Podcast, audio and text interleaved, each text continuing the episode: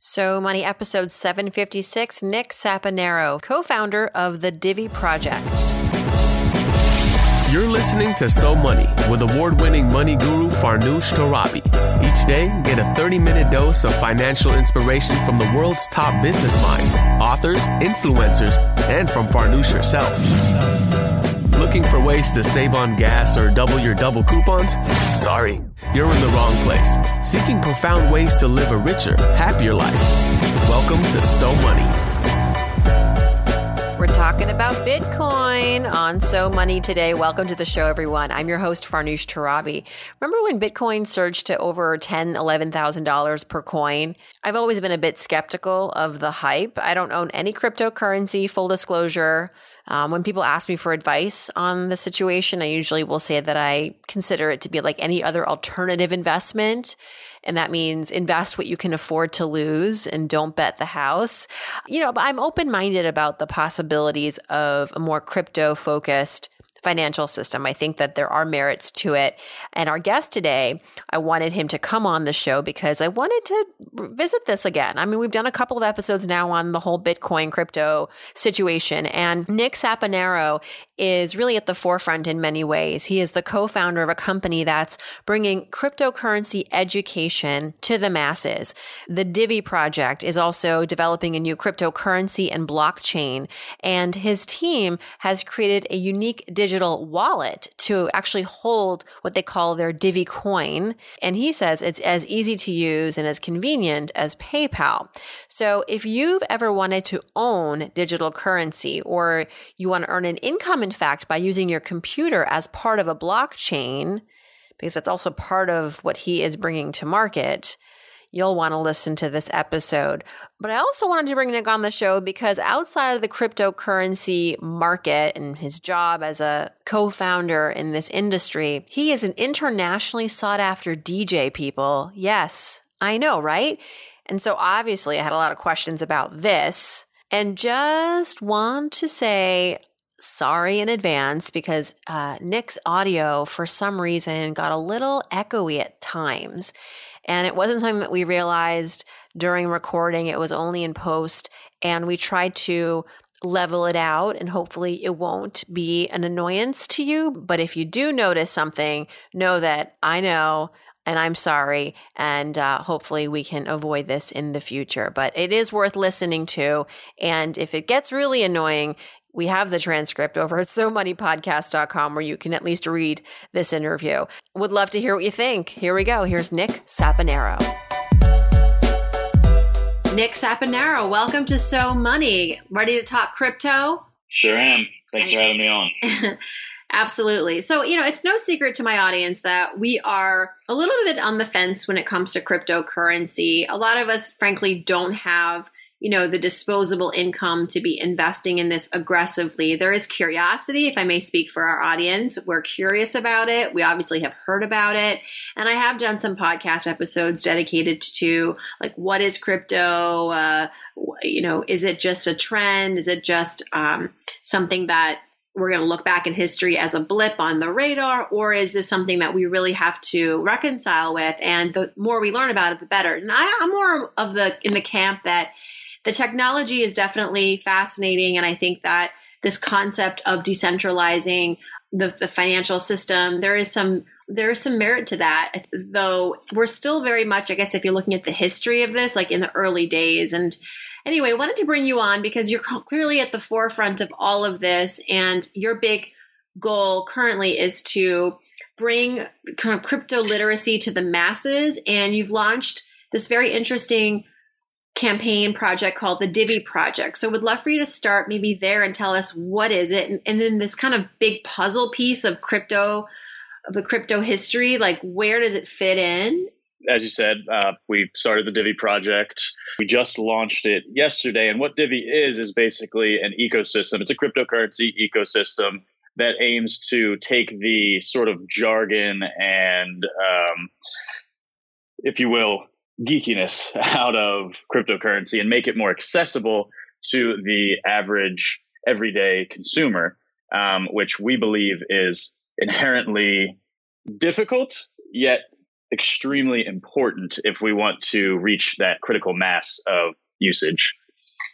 Why is it so hard to, to use your words? Why is it so difficult? So it's difficult because I mean, think about what it is. It's it's cryptocurrency, right? Cryptography is, as I said, inherently difficult uh, to extrapolate, right? So, and as it stands today, most of the technologies are being built by people who have a very deep understanding of how it all works. So, bridging the gap between that uh, you know that deep understanding and someone who maybe is only familiar with apps like PayPal or Venmo uh, can be quite the challenge, but I think one that we're up to. Critics would say part of the reason why crypto has not really gotten to a point of mass adoption is because financial institutions are not ready to really get behind this. It's a unregulated system. This blockchain is unregulated and and frankly crypto um, advocates would say, look, it's super secretive. Like you, no one's identity. It's very protective of your identity, which is great. But from my understanding, isn't like every transaction, like I would get a code or, or, or a number or some sort of identification that is secretive and, and mine only, that is exclusive to me, um, that would represent all of my transactions in this blockchain. But as soon as somebody finds out what that is, then my whole history is exposed. And for financial institutions, that's a huge risk. Everything they're trying to put their money towards is combating fraud and protecting people's identity. And so I've heard from critics that, like, the reason cryptocurrency and Bitcoin and all the others have yet to reach um, mass adoption is because institutions, big institutions, which really drive markets, see this, get worried, and they're not willing to play the game. What would you say to that?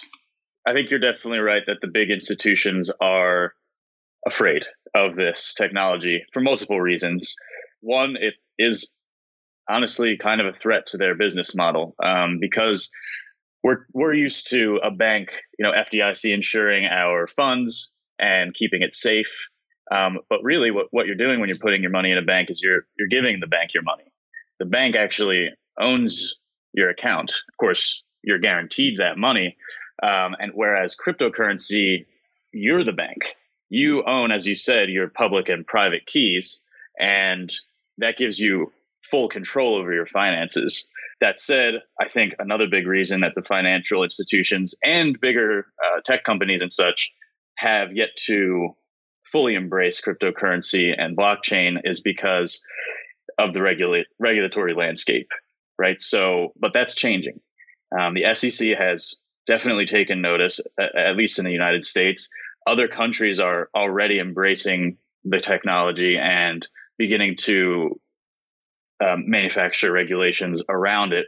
It's going to come down to, before I say this next part, I agree with you uh, that these large institutions are market makers, right? That without them, you're not going to see a, a push in one direction or the other, uh, or not a major one because of that, I think that it's important that we work together.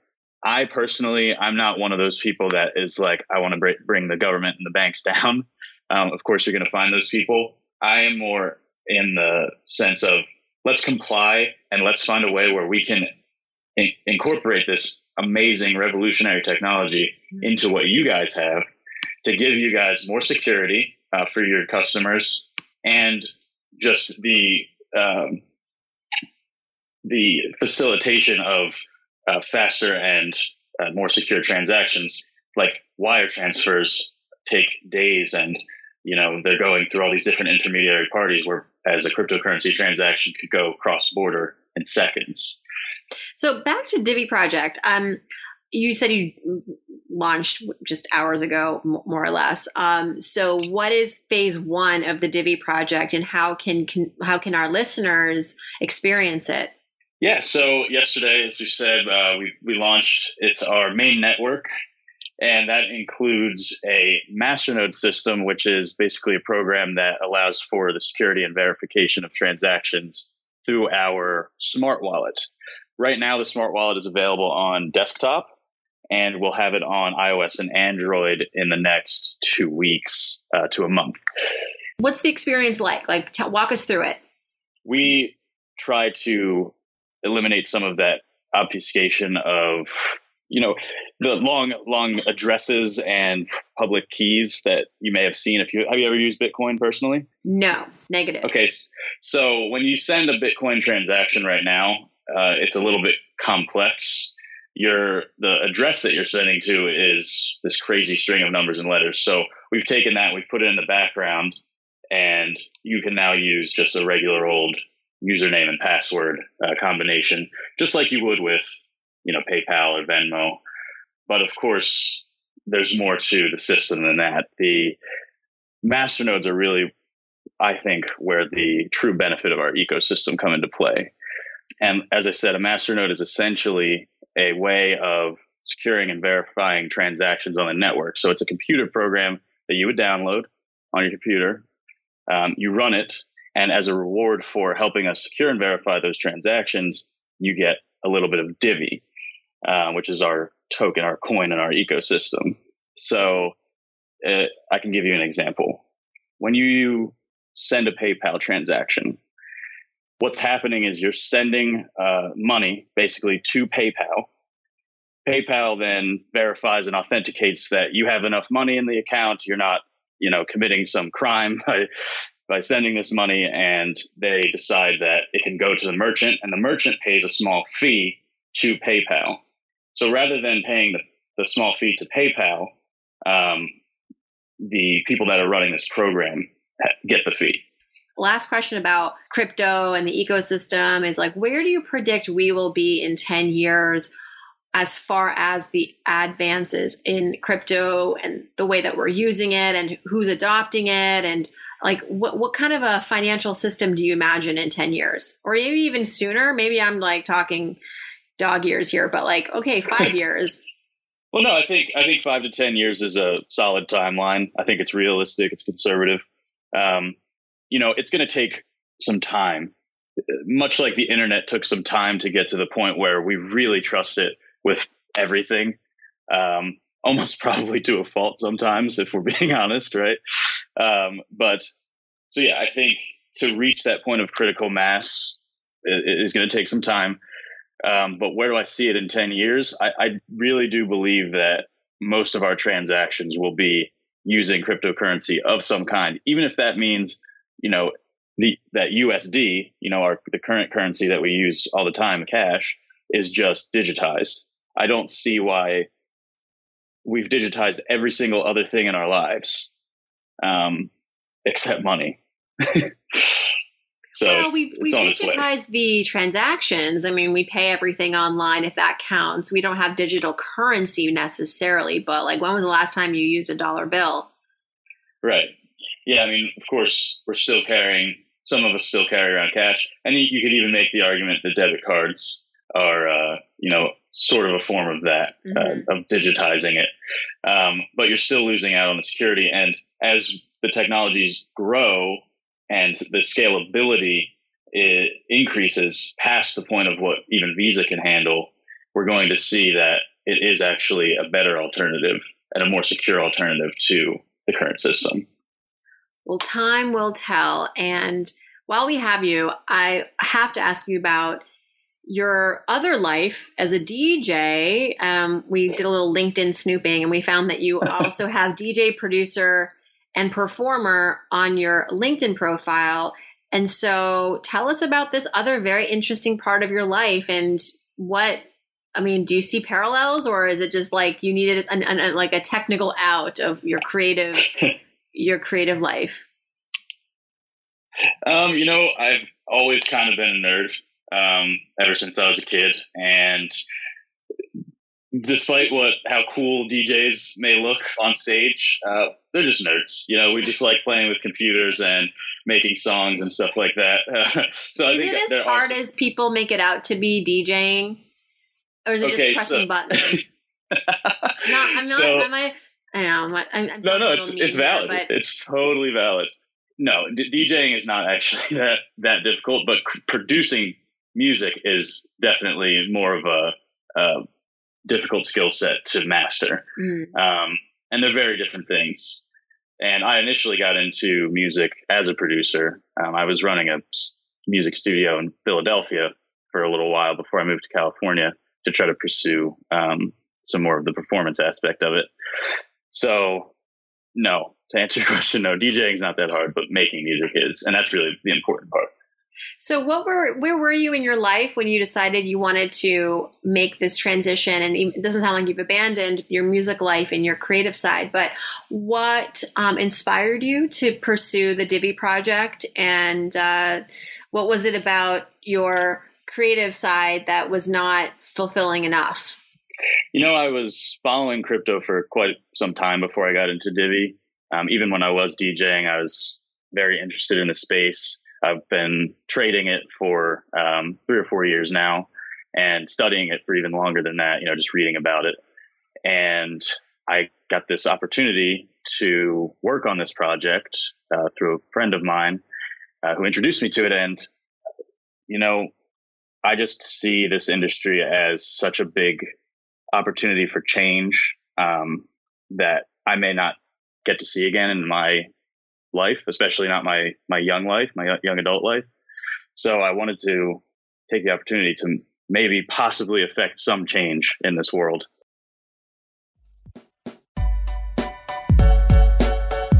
Think about the security Fortune 500 companies use. They need to know police are going to be on the scene immediately. This is exactly the kind of security you get with SimpliSafe. If there's a break in, they use real video evidence to give police an eyewitness account of the crime. And that means police dispatch up to 350% faster than for a normal burglar alarm. With SimpliSafe, you get comprehensive protection for your home. Outdoor cameras and doorbells alert you to anyone approaching your house. Entry, motion, and glass break sensors guard inside. Plus, SimpliSafe protects your home from fires, water damage, carbon monoxide poisoning, and it's all monitored 24 7 by live security professionals. You can set it up yourself with no tools needed, or they can do it for you, and it's only 50 cents a day with no contracts. Visit simplisafe.com slash so money. You'll get free shipping and a 60 day risk free trial. Be sure you go to simplisafe.com slash so money so they know our show sent you. That's simplisafe.com slash so money. Tell me about your background. I want to get into some of our money questions as we do with all of our guests. So take us back to your upbringing, like what kind of a what kind i mean you're an entrepreneur create obviously and you have a creative um, you've creative tendencies you, you're you're very much like a passion project kind of guy and i really love that where did it come from did you grow up knowing that you i mean my parents would have never let me become a dj um, absolutely not i was not allowed to be anyone creative i had to be someone who was going to like go out there or get a job and pay the bills. And I've pivoted a little bit since that. But, you know, my childhood was there was a lot of emphasis on getting an ROI and everything that you do.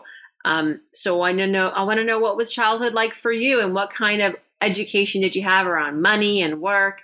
50% of parents have had a money conversation with their kids, according to Chase Slate, our sponsor. So just wondering what was your money story growing up? Yeah, so you know, my mom was single growing up, um, and my, my parents were divorced really early on. So I definitely watched her as a um, strong, independent black woman, just trying to make it with a kid. Um, I saw her struggle and I saw her succeed. And I think that had a large influence on how I sort of view um, money and savings and stuff like that. She was always very prudent with her money, and she taught me a lot about. She, she was one of those parents who had a money conversation with me. My dad's very prudent as well. You know, he's always talking about getting a Roth IRA, and you know, you have to you have to put away for retirement stuff. One? But do you have a Roth? I do. Good, good. I good. do at his behest. Um, but at the same time, while they were both very educated people and very um, prudent with their money, they were also they also allowed me the freedom to pretty much pursue whatever I wanted. Um, you know, and they were very encouraging and supportive uh, to some degree. Some things were less supportive than others, of course, over the years. But um, I think that just openness and freedom to explore different things is really important for young people. And if you don't sort of dip your toe in various different pools, you may not find that thing that's really your passion. Mm. Do you think you found your passion? You know, I, I'm one of those people who I feel like I have a lot of different passions. I love what I do right now for Divi. You know, I'm a programmer, um, and it's afforded me some of the most incredible opportunities I've ever had. Uh, you know, talking to people like yourself and um, you know, just spreading the word about something I'm passionate about, but also with music. You know, music is will always be a passion for me, whether I do it professionally or just as a hobby. Um, you know, I've gotten to share my music all over the world, and I just get something out of that that's hard to explain. What has it been like supporting yourself financially as somebody who works in the creative space, music? While it sounds like you're super talented, you've gotten a lot of opportunities, but in the beginning, I'm sure it wasn't always so consistent. So take us to where things weren't consistent and you were just trying to make it in this career as a artist. How did it how did you make ends meet?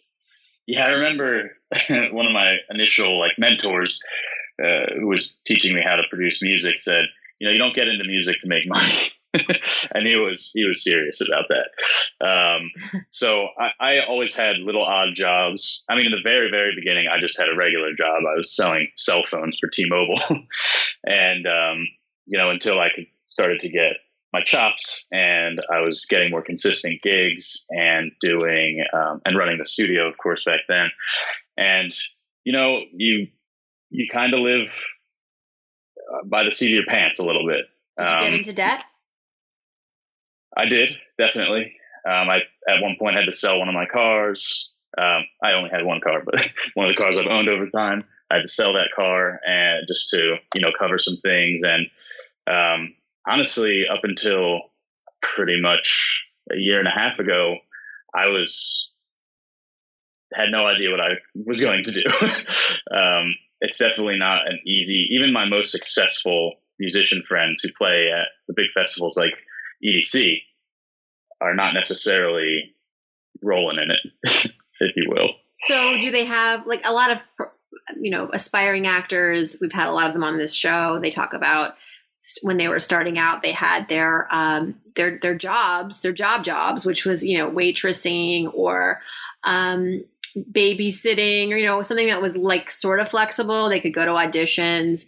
Um, so, did you ever did you ever have a side gig while doing while pursuing music?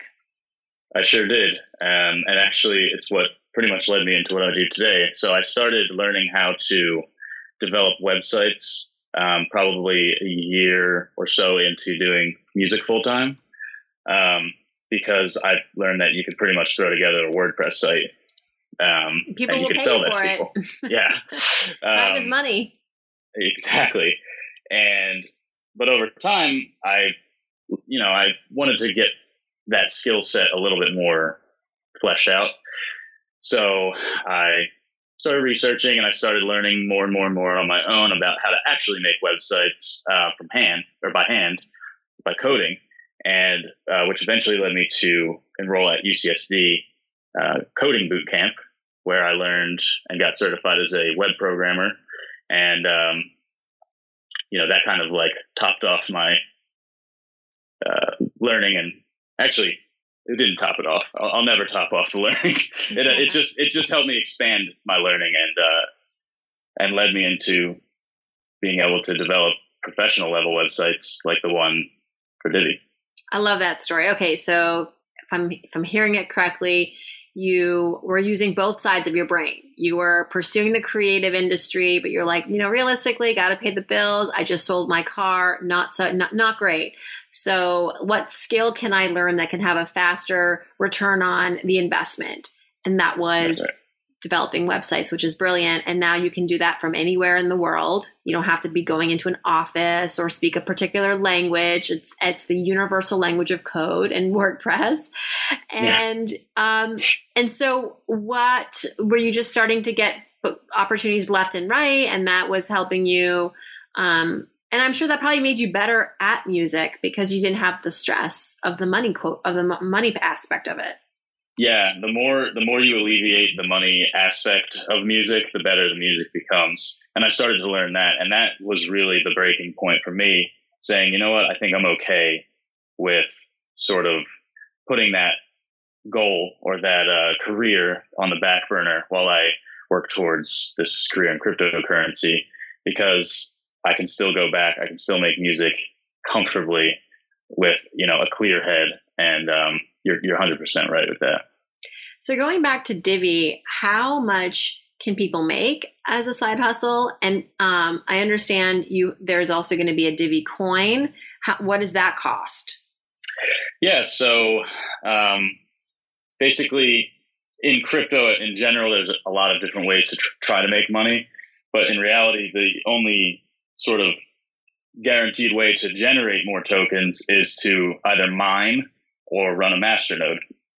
Now, mining requires an insanely powerful machine that's very expensive, which makes your ROI obviously uh, hard to meet. So, masternodes are incredibly less intensive on your computer's hardware, um, meaning you can run them on just about any laptop computer. Um, so, as a side hustle, you know, I look at the way our masternodes work almost like an alternative to driving for Uber or Lyft where an Uber and Lyft, I mean, you're spending obviously of your car, spending money on gas, you're putting all these miles on it, wear and tear. You have to get additional insurance for driving people around, et cetera, et cetera. By the end of the day, are you even making money? It's hard to say. Mm-hmm. Um, and of course, you're spending time, which in my opinion is the most valuable resource you have at your disposal. So by putting a computer to work, yeah, you have the opportunity to uh, work without spending time, basically, if that makes sense. Yeah, you're just using your computer's uh, hard hard drive, I suppose, storage. Yeah, so kind of the way it works is it uses your the power cycles of your computer's processor um, to secure and verify the transactions in the network. And we do have a coin.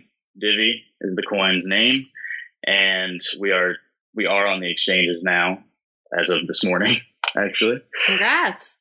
Thanks. Um, so yeah. When it comes to, and this is my last question because I know everyone's curious. Like, there's so many different types of crypto now. There's um, with all different names. There's been so many, as they say, uh, initial coin offerings in the last year. There's been an explosion of them. So as a as a let's say there are some people listening who have a few thousand dollars and they want to invest it alternatively in something that they know is high risk and um, they're curious about the crypto space how do you go about evaluating a coin? And and how do you can you even be diversified in this space right now if you don't have a lot of money? So yeah um, well to start with how to evaluate it research research research look at the team look at their LinkedIn's. You know, are they do they even have the company's name on their LinkedIn? Um, what else have they done? It's really important that if you're going to put money into someone's idea, um, that you can at least to some level trust who they are and that they're able to d- deliver on their promises. Um, I can't stress enough how important it is to research before you put money into this industry. Um, and that said, I'm sorry, what was the second part of that question? The second question was diversification. Oh. Yeah. So right. I know this is like an alternative investment category. So, you know, it's not that at this point, diversification is not the top thing that you have to be worried about. Uh, although it'd be nice because that's always a good way to mitigate your risk. And so, are there like funds with these types of currencies where you can kind of get a, a little bit of everything, a little bit of a variety? Um, yeah. Well, so I know that, there yes. there are some. Uh, I know they're trying to get some Bitcoin ETFs through uh, on the actual stock market and such, but there there are ways to diversify in just uh, cryptocurrency investing. I mean, for example, you can mine or run a masternode, which is essentially a hedge against actually trading or investing in coins just for the hope for profit. Um, because of the you know innate volatility of this industry, you need to hedge against that that risk, um, and you can do that by generating more coins uh, as such through a Masternode, right? Um, because you're generating more tokens, even if the price of the coin goes down, you're essentially dollar cost averaging against yourself uh, for free. Gotcha. And there are tons of cryptocurrencies that are like penny stocks, essentially, right? Um, yes. Which could be another way to like, if you don't have a lot of money and you want to be in the game in the market, that's way to do it. But where do you cash in and where do you buy and sell? I mean, there's there's uh what is it called? Coinbase. Yeah, Coinbase. Mm-hmm. Coinbase is probably the most popular, at least for Americans, um, the most popular on ramp and off ramp to and from cryptocurrency because you can use a credit card or a debit card to purchase uh, with some limits, of course, imposed on how much. And it's hard for them. Um, you know, it's very expensive, I should say, for them to be able to do that, uh, to obtain the licensure and stuff like that to uh, offer that opportunity. I think moving forward, we'll see a lot more of that. And it's definitely something that's on our roadmap. And a lot of it also comes down to facilitating ease of use. So I know a lot of people that at the end of last year were on Coinbase, posting their Coinbase redemption codes and, you know, getting the extra five, ten dollars or what have you. And I saw an article a few days ago that said all these people are filing complaints with the SEC against Coinbase for losing money and stuff like that. And that I think as a result of a lack of education about cryptocurrency and what the people were investing in and lack of ease of use.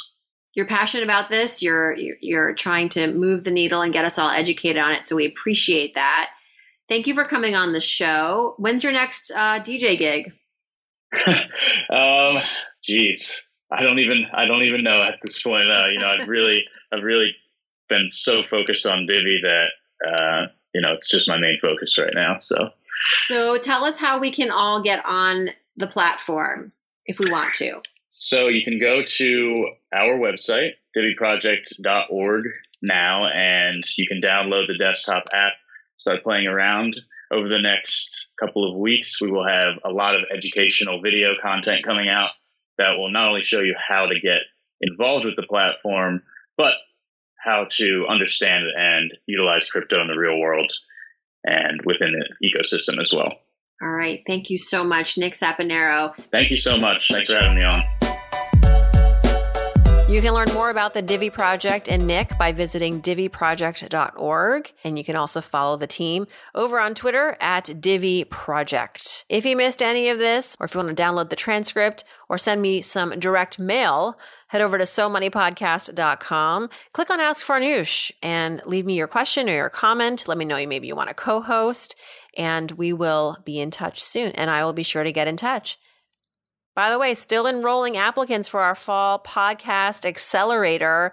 I've launched a So Money podcast accelerator where I'm teaching people how to launch a podcast in 12 weeks or less.